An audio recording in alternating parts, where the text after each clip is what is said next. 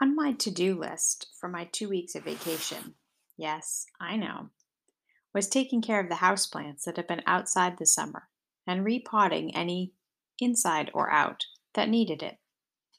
Today was the day. It was mild and overcast and started heavy sprinkling as soon as I was ready to pot, but it was a Sunday I didn't have to preach and seemed like a perfect low key vacation task. Didn't really intend for it to take the majority of the day, but in the end, I got most of it done and didn't stress about it. I'll need to grab another bag of soil tomorrow to finish up. My spider plants apparently really liked being outside, and I now have approximately 70 dangly babies, a good number of which I'm going to cut and transplant and give away. I love these kinds of simple chores.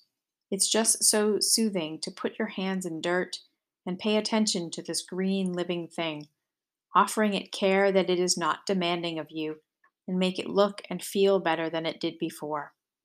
A friend of mine posted this today quote, When life gets too much and you feel out of control, so you start obsessing over houseplants. Unquote.